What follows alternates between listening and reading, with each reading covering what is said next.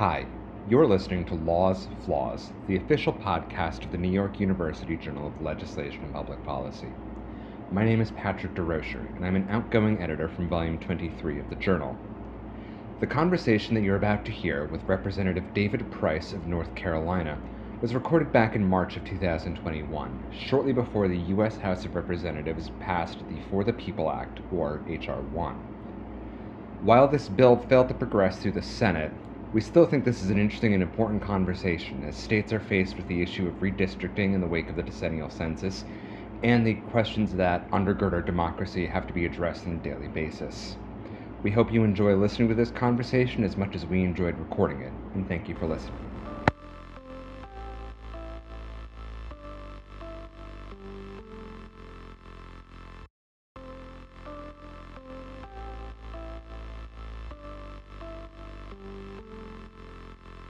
So, uh, first, I'd like to thank you for taking time out of your schedule to join us today. Um, would would love to just sort of at, at the start get a get a sense of of what you think is you're most proud of in HR one, uh, either in terms of the content, what it's looking to do, or in terms of the process and the history behind that bill.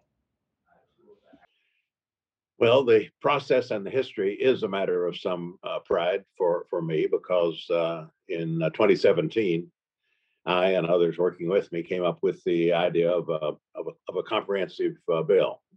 We called it the We the People Act. It's now the For the People Act, but otherwise it's a very similar concept where uh, where we put the different reform elements, everything from uh, redistricting reform to uh, to very specific measures to uh, essentially block attempts at voter suppression, uh, all the way to requirements for public financing you know, resuming public financing for presidential elections and instituting uh, matching small contributions uh, type financing for congressional elections. All all that under one umbrella. That that's that tells us, I think, putting it together like that tells us that these um, reform elements are um, interrelated, but it also uh, served notice that they're uh, they're all overdue, way way overdue. And so uh, I thought it was highly appropriate that uh, that um, an umbrella bill with some some expanded elements became uh, HR one when Democrats took uh, leadership.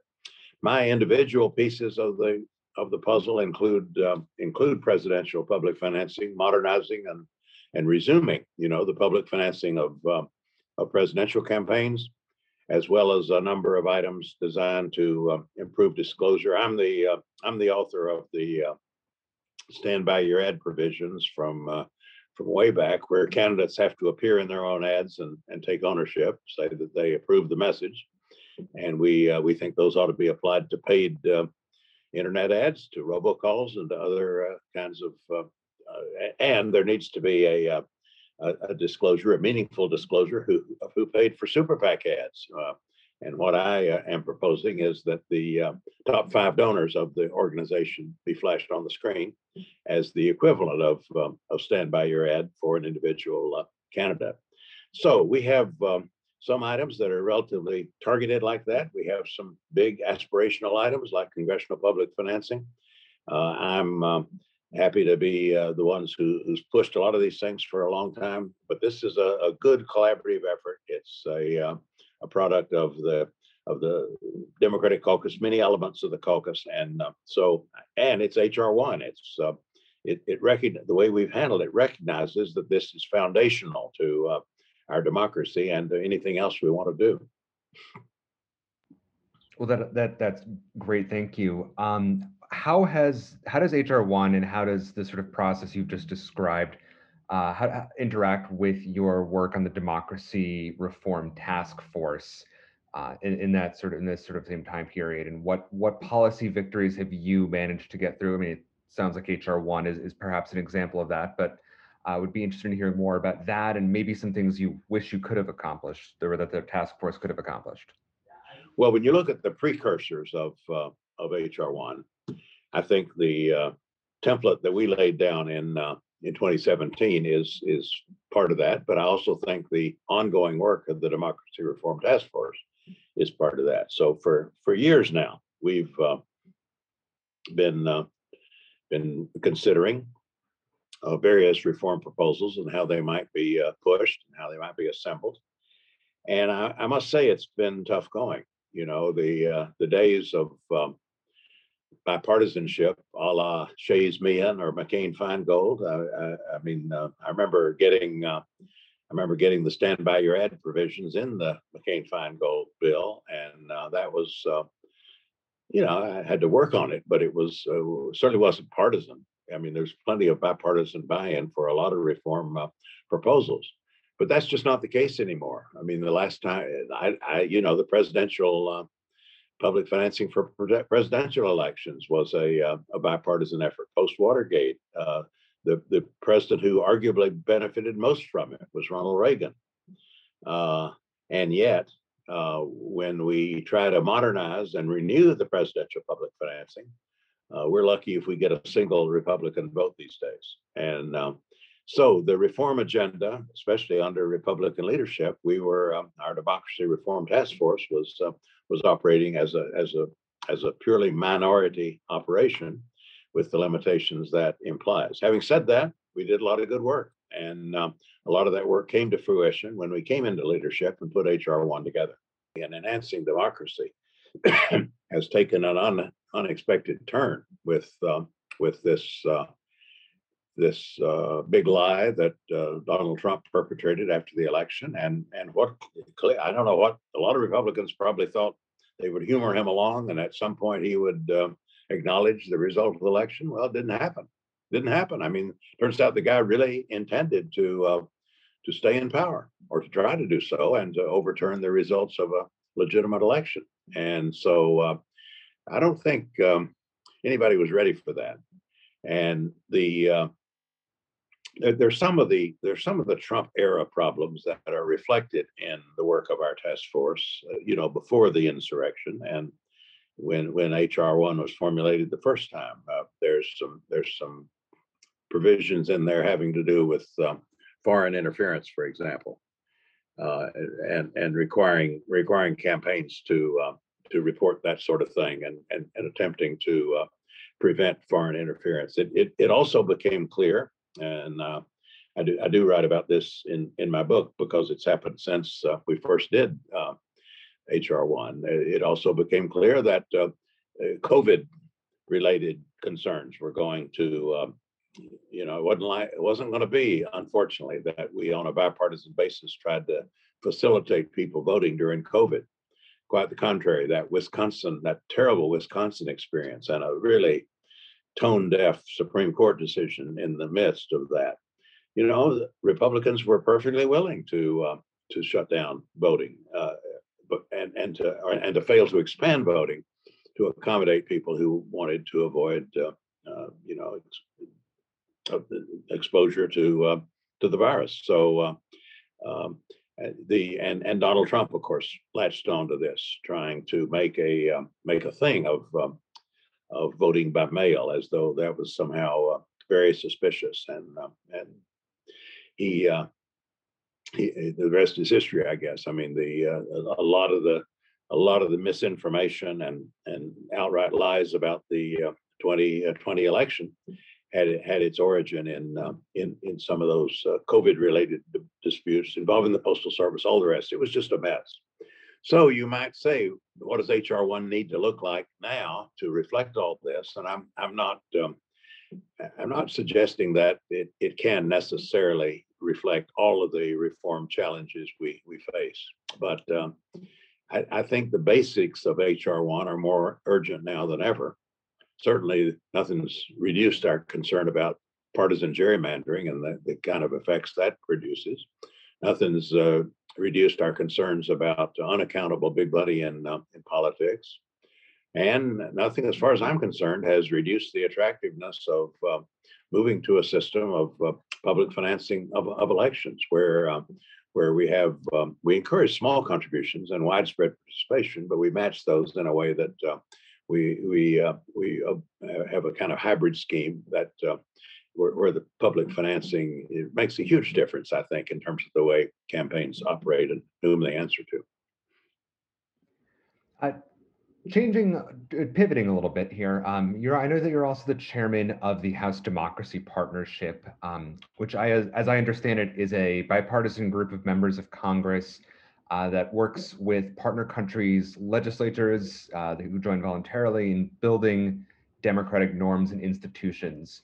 Uh, can you tell us more about the HDP and the work that you do and how that uh, compares with and relates to your work and your lessons from the Democracy Reform Task Force? Sure. Um, well, the House Democracy Partnership has um, has somewhat different historical uh, origins. Um, it um, it goes back uh, this, this kind of effort, member to member, staff to staff, this kind of effort to uh, to uh, focus as colleagues on uh, parliamentary effectiveness and to work with the parliaments in emerging democracy situations to uh, increase the uh, effectiveness of their institutions. Uh, this dates back to Eastern and Central Europe in the early 90s when communism was falling and the Soviet Union was dissolving, and all kinds of countries had to take showcase parliaments and actually make them work. And um, a colleague of mine, Martin Frost of Texas, had a had a had a great idea back then that uh, you know we should reach out in quite direct ways, member to member, staff to staff, to help uh, bring these parliaments along. And it, the, the effort back then focused very heavily on uh, on research capacity, libraries, uh, IT, um, but uh, our staff went over for weeks at a time to work in getting those uh, parliaments up and running, and we uh, made we made a lot of visits ourselves, and that that and that, that let, I was a very junior member at that point, and that left a very lasting impression on me. Newt Gingrich let the whole thing expire when he came in in the mid '90s, so I tried for years to get this back up and running, and finally succeeded 15 years ago with the help of Republican Speaker Dennis Hastert, and uh, and uh, he appointed David Dreier to chair the commission. Then I became chairman when Democrats uh, took over in um, in 07. And we've maintained a bipartisan effort ever since. We still have a a lot of focus on Eastern and Central Europe. We work, for example, in Macedonia, Kosovo, Georgia, Armenia, Ukraine. Uh, but we also uh, have um, a, a, worldwide focus with countries like Indonesia and Kenya and uh, Peru, uh, countries that uh, are um, are yes they're struggling, but they but they've also shown a real commitment and a real capacity to to uh, become functioning representative democracies, and we we think that they and we have a mutual stake in making sure that that works. We uh, we have a mantra that uh, yes, democracy is about free and fair elections, but what happens between elections is is really maybe what will matter in a lot of cases. And uh, in in that uh, period between elections, that's when representative institutions either work or they don't. And um, the the result of of their efforts make a huge uh, difference for whether democracy takes hold. No, so I think it's interesting that you're talking about what happens in between um, in between elections as being important for democracy. And, and of course, we as a country have just entered into a, a new period in between elections uh, with you know a new Congress, democratic control of the political branches, um, and a you know new power dynamics associated with that. Do you see any through lines between uh, your work with the with the HDP and with the task force, and how that sort of is informing um, informing your work in this Congress, even apart from the the legislation, the excuse me, the legislation itself? Well, uh, yes. I mean, there's there's certainly a a, a strong relationship between uh, our reform agenda and and that that other countries might want to uh, undertake. Um, it's it's also true that uh, we uh, we've we just had demonstrated with the insurrection here and the attempt to uh, avoid, in the case of Donald Trump and some of his acolytes, to avoid a peaceful transfer of power. We've uh, also had illustrated that we we share a lot more with some of these uh, struggling uh, new democracies than we might have understood. I, I would say, though, um, that that we've always had a sense of democracy as a work in progress. Anybody who knows the history of this country knows that democracy first of all, has never been perfect. And secondly, it was highly flawed, highly compromised in our um, early history. And so uh, we've, we've gradually realized more and more of the ideals of democracy, but it's, um, it's the work of each new generation. I don't think any of us uh, expected the kind of setback we've just had with this uh, attempted insurrection. But uh, certainly the point still holds that democracy is is always a work in progress. And our attitude with these developing countries has always been that uh, we're we're sharing an aspiration to uh, perfect democracy. We we've certainly been, um, I hope, appropriately humble about our own democracy's achievements. We're we're proud in many ways, of course, of having an institution that has uh, survived and evolved for 225 years. But we understand very well its flaws, and um, we also understand that our particular constitutional arrangement isn't necessarily for export. We've never claimed that. So, so we've always had an attitude with our international partners that uh, that this is a shared journey and one in which we learn from each other. And I just think that the events of the last couple of months have um, have underscored that for us. So, turning to your book, um, there's a new edition of it. Uh, the book is called The Congressional Experience. Uh, that was a new edition was released the end of last year. Um, I think we'd be interested in learning a little more about uh, how you started the project of writing this particular book. Uh, how has it evolved over time, and um, what are some of the sort of lessons you think you you've learned and put into this book by writing it? Well, the book has been through four editions, and uh, I feel like my my congressional career has been through at least four editions. So uh, the uh, the, the uh, content of the book and even the character of the book has uh, has changed, although it still has some of those early elements. The, the way I started it, a political scientist friend of mine who was also a series editor for a publisher um, asked me what I would think about um, writing up my early experiences. What was it like to run for Congress as a new member in a in a swing district? What was it like to break into the institution here and try to pass a few bills? And you know, you know, just what was it like to get going at, in the electoral arena and in Congress? And uh, I thought I really don't need that, but um, I did it nonetheless, partly out of friendship. I did a book chapter first, and then I did turn that into the uh, first edition of the book in uh, think it must have been 92 after I'd been here uh, three terms. And uh, I, uh, I, I got more out of the experience than I thought I would. I, it, it, it was, uh, it was a, a, a, strain, you know, trying to do everything, but, but at the same time, it, uh, it is satisfying to put down your, uh, your view of things and to have a, have a platform for, and, and the, the book often has led to you know, to encounters in the classroom and and and beyond to uh, talk about what's what's in the book and my interpretation of uh, American politics during my term of service. Um, so that's how it started, out of uh, the urgings of a, of a friend and, and me gradually warming up to the idea. Um, so I did uh, I did the first edition, then I lost an election and made a comeback, and that became the uh, I guess, the main theme of the second edition, and uh, and so on. So this is edition four. It's been 15 years. A lot has happened. Uh, I've gotten into the ranks of senior leadership in the House, partly with uh, uh a major appropriations subcommittee chairmanship, uh, transportation and housing, and uh, and the House Democracy Partnership, which we've been discussing.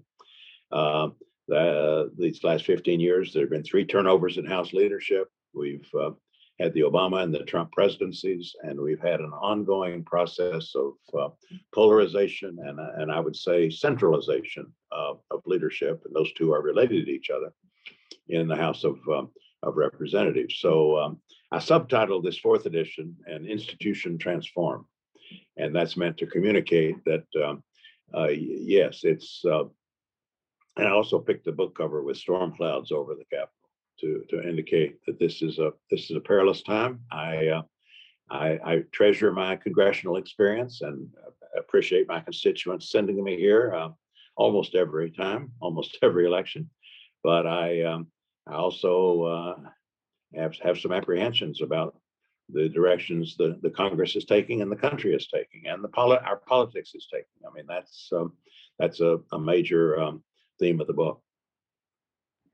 Uh, You, you mentioned there um, the centralization that's been happening in uh, the way Congress operates. And I, I think that a lot of people are aware of the polarization. You can very much see that happening in real time, but I'm not sure um, a lot of folks necessarily think about the, the, the centralization as well. Um, I mean, it, I think we'd be interested in hearing some more about that um, and how you think it has impacted uh, the role of rank and file members uh, as you've been, uh, as how that's changed over your time in office. Um, and I'd also be interested in uh, any other you know major changes you've seen, in particular uh, changes that our listeners might not be as familiar with.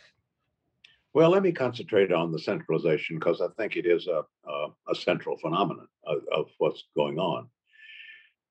You know, and often the journalists treat this as a as a function of uh, uh, strong leaders, people who came on uh, and um, wanted to uh, shake up the institution and run it more uh, more centrally, and in their view, probably more efficiently. And those discussions tend to focus on Newt Gingrich and the and the major changes that he uh, he undertook when he came in as a speaker after the 1994 um, um, wave election.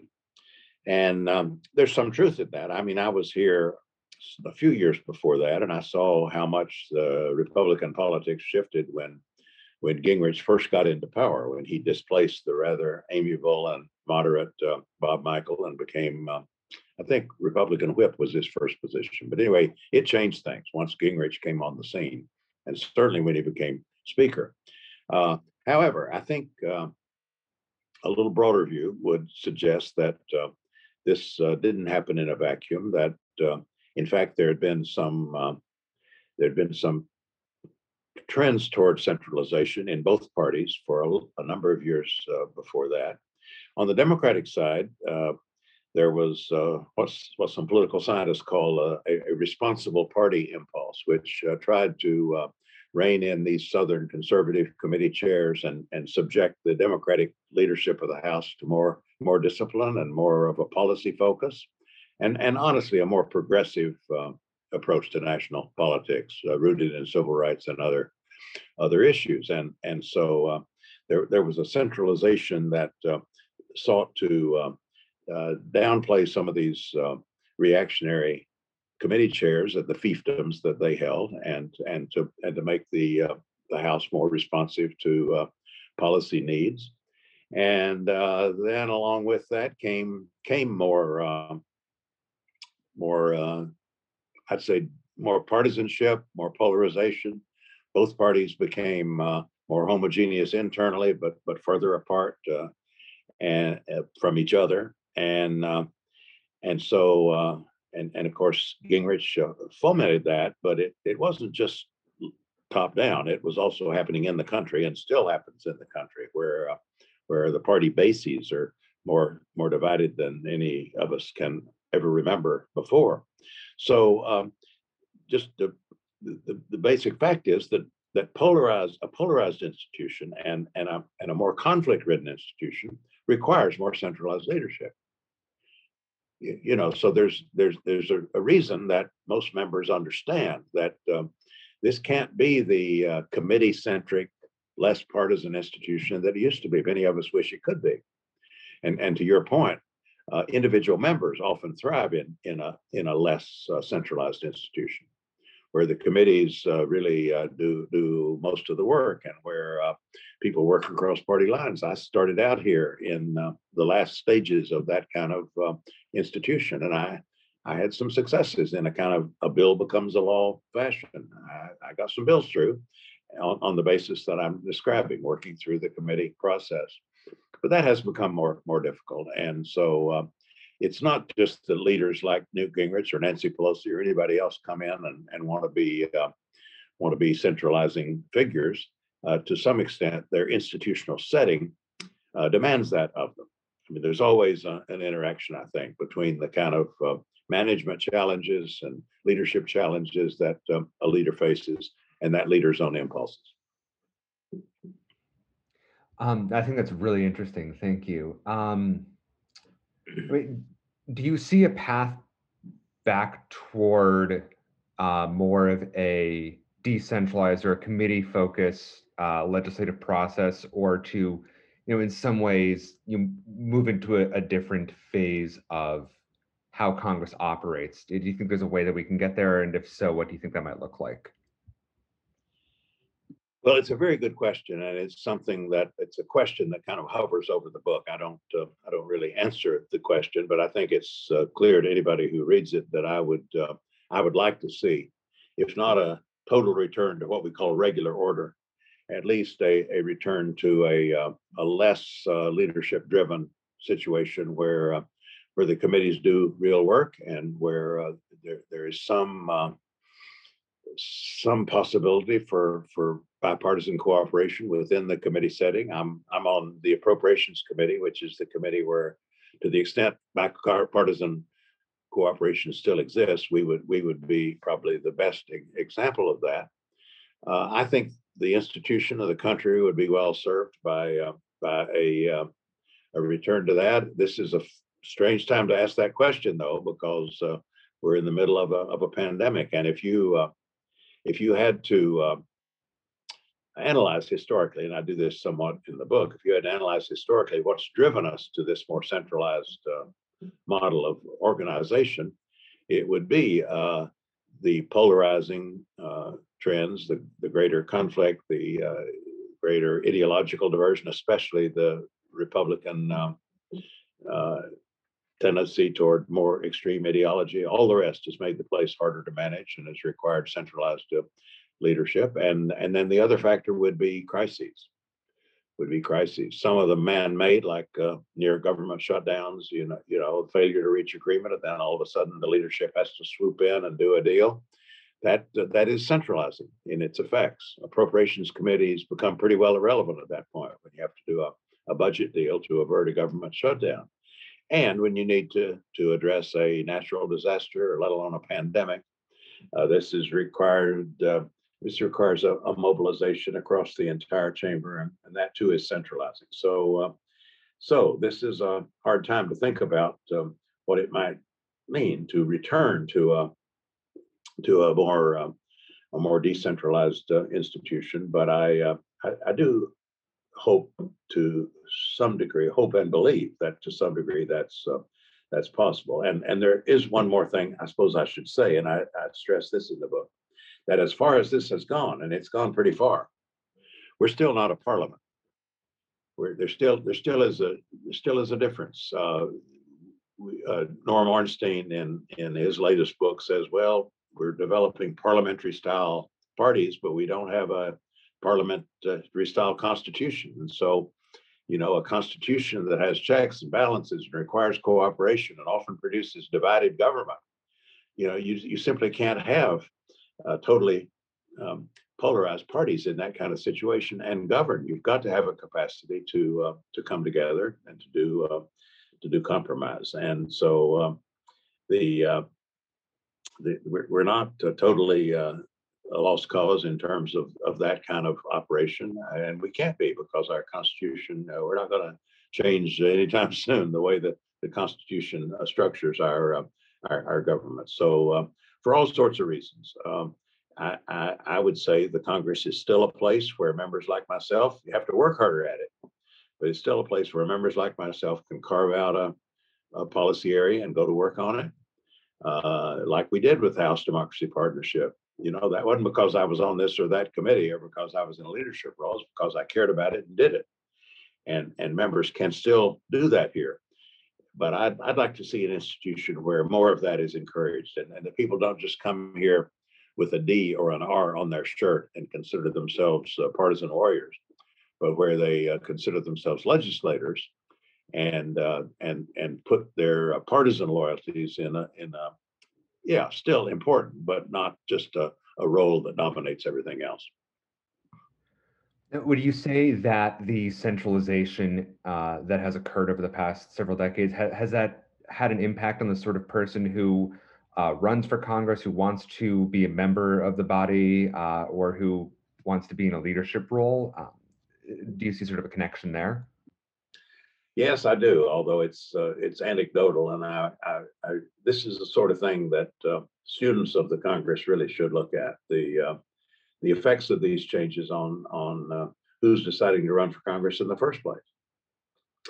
I uh, we we still got a lot of high quality members who and and, and in fact these days members have to balance um, a lot more roles than uh, than was true when I first came here. Uh, you know, you you do have to be adept on social media. You can't just decide you're going to come here and be a, a classic workhorse. You know, do your committee work and not worry about interpreting what you're doing. No, no way. You're going to have to uh, also be a show horse in the sense of interpreting and and trying to rile up uh, the troops occasionally and you know uh, not assuming that your good works to speak for themselves and and of course social media offers all kinds of new possibilities in that regard, although it also offers some temptations, I think, to members who might just live on social media and uh, and not really pay much attention to the institution or to their role in it. So there's some um, there's some uh, interesting questions about uh, what people uh, are thinking when they run for Congress and what they set out to do once they get here. Um, I can tell you, it is a, still a place where investing in the institution and your role in it makes uh, makes a lot of sense. If you want to make a difference, if you're just using a seat in Congress as a platform to, uh, you, you, know, for your for your um, for your social media efforts or, or, as a stepping stone to something else, maybe maybe that's uh, maybe that's different. But um, this institution really will suffer if most members are are doing only that there, there needs to be a critical mass of members who care about being here, who want to make good policy, and who want to do what it takes to learn the ropes and operate effectively. So you're talking a lot about um, sort of the, the, different roles that, that members of Congress have to play, in particular um, with you know, the rise of some of these new technologies in these new stru- in these updated structures. Um, and I think we'd be interested in knowing, you know, based on all of your experience, how how do you think um, members should be balancing their individual objectives? I mean, do you have sort of advice you would give to folks who are trying to make that balance, or I'm, I'm just you know, certainly it seems like there's something to be drawn from both the show horse and the workhorse model, um, and I'd be interested in sort of what you would uh, recommend as, as, ways to balance that and as ways to encourage that balance. Well, the first uh, the first requirement i think is that you that you realize that life in this institution is uh, in so many ways a balancing act. And that there are um, you know we all have our strengths and weaknesses but we uh, we we we are going to um, we're going to serve our districts and our country less well if we don't um, if we don't strike some of those balances. I'll just name a couple. One is the one you're alluding to show horse and workhorse. Uh, that's I wouldn't say that's a phony distinction. It's it's a real distinction, but it's it's less uh, than it used to be when when Sam Rayburn first said he certainly preferred the workhorses, because we all now live in an environment where we have to um, we have to make sure that we are uh, interpreting what we're doing and that we're getting people excited about it, and uh, so so. Uh, it, the, the trick is uh, not to go one direction or the other totally, but to balance those those roles. And I'd say I'd say the same thing about one's uh, one's national and local orientation. You know the uh, the, uh, the the dangers of going Washington totally or going local totally. Uh, I think those are pretty familiar. A lot of people have commented that about that over the years, but it, and it's still that way. You can't um, you you you can't just uh, come up here and get excited about national issues and about your national profile and forget the folks back home. Uh, nor should you just go back home and concentrate on on being a local figure and uh, and and letting um, you know n- neglecting any effort to make an impact here. You need to do both, and if you aren't willing to do both, then you really shouldn't be here. I mean, the the, the job is defined by that kind of dual existence and and I, I think good service here requires that.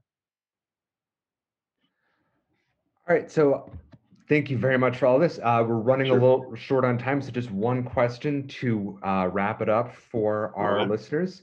Um, you know, certainly it's a challenging, it's a trying time in American history and Congress's history, as as you've as you've talked about. What gives you reason to hope, reason to be optimistic about the future of the institution and of the country? Well, there too, this is an interesting time to ask that question um, because uh, we've had a real wake up call, and and any any tendency that I or anybody else had to uh, to to kind of take a textbook view of, of checks and balances and to assume that they were self uh, enforcing, and that uh, power could not be uh, seized and abused by any uh, any one player or any one branch of government. Uh, you know, we've had a we've had a, a, a, glimpse as to how that might occur in our country, even if we thought we were uh, well insulated. Uh, ha- having said that, our Constitution is still a remarkable document. The uh, the the the uh, vitality of our democracy, I think, is um, is, is, is impressive. Uh, in this latest um, effort by Donald Trump to play the um, play the autocrat, you know, you had uh, election officials all over the country, including many um, Republican elected officials who who did their duty, counted the votes, recounted the votes, certified the votes, did what um, they had to do and should do under the rule of law. You had the, the judicial system uh, from um, the Supreme Court that Donald Trump thought he had, uh, had, had kind of brought into his orbit, all the way down to, to courts all over the land. The, the court system held, held, it held. You have to say that. I mean, I, think it was 60 out of 60 cases. And um, and the uh, the Congress here where we're sitting, um, you know, it was overrun and invaded. But um, uh, there too, the Capitol was cleared, it was secured, and later that very same day, we were back in our seats uh, certifying the electoral votes. So um, we, we've had a closer call than we could have imagined, but I do think uh, the the institutions and, and norms and values of democracy have uh, have held, and now the challenge going forward is to uh, how to reinforce that. Uh, and I, uh, I do think a lot of my Republican colleagues who, up until the end, were refusing those electoral votes. I, uh, I have trouble with that. I think there, there does need to be some reckoning that people need to tell the truth. They need to do their constitutional duty, and uh, and there needs to be accountability. Uh, before we can before we can move forward, we can't just uh, act as though nothing has happened. And of course, that's what the impeachment uh, was about. But we're now in a new administration. We're facing lots of challenges coming out of this pandemic, and hopefully uh, um, recovering economically. Uh, so um, the legislative branch uh, and the president are going to need to work together to address the country's uh, challenges in a in a positive way. And so this is a, a time of, of testing, but I would hope a time of affirmation too, that our uh, not not that just we not that we can just survive an autocrat, but that we can uh, work together effectively and with some measure of uh, partisan cooperation. That's also a question mark, but uh, it's what we got to work on, trying to uh, address the country's needs and to do it in uh, in a way that is inclusive and um, you know, it's not going to bring everybody along, but we need to have some kind of balance of, of, being inclusive, taking everybody's views into account, but at the end of the day, being able to to take a vote and do the right thing by the country and uh, and and move ahead. All right. Well, Congressman David Price, thank you so much for your time. Uh, I am going to let you go back into your day, and uh, it was really a fantastic conversation.